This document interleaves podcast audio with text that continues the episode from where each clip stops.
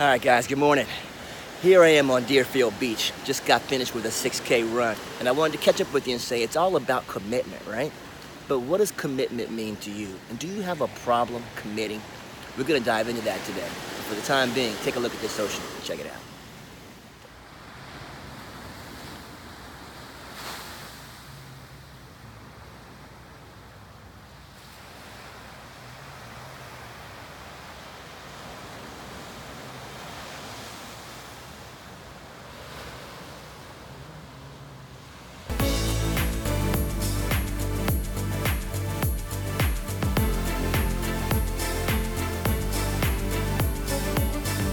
Hello, everyone, and welcome back. Now, here I am on the beautiful beach of Deerfield, Florida, to challenge you today with a question that you think you already know the answer to. And that is do you have a commitment problem? Now, of course, the first thing that runs through your mind is the little guy that's trying to commit to the girl and make the girl his wife and buy her the ring. But I'm going to challenge you today to think that the word commitment is probably challenging you in other areas. Treadmills in the corner as a coat rack. What about the financial program that you saw on the talk show that thought I can get out of debt with this program if I stick to these 10 steps? Well, that book is now on the shelf. Again, it did not make it. These are areas where you needed to be committed to get through to your goal, but you did not commit. You didn't decide to make the commitment. You just thought you ran off on a whim. What I want to charge you today is that before you spend another dime on any other area of your life to improve it, decide to commit to that thing first.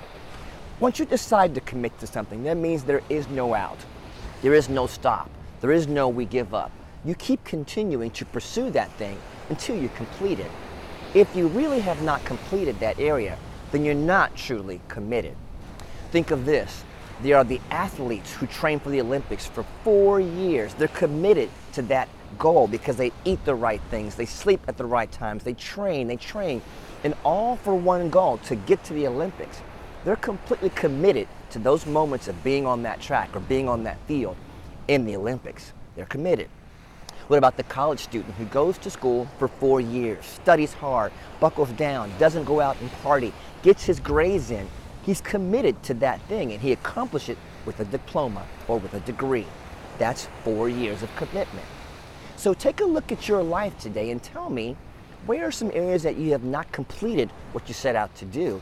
And I'll bet you have not been completely committed to it. After all, the Bible says a double minded man is unstable in all his ways, and he should expect nothing from God because he can't figure out how to make up his mind. He has to be solid and decide on that commitment before he'll pursue and go forward in what he's looking to do. I hope that helps one today. Decide to commit. Decide to commit and then stick to it. Don't give in. Don't stop. You will make that goal happen. Have a great one today, guys. Take care.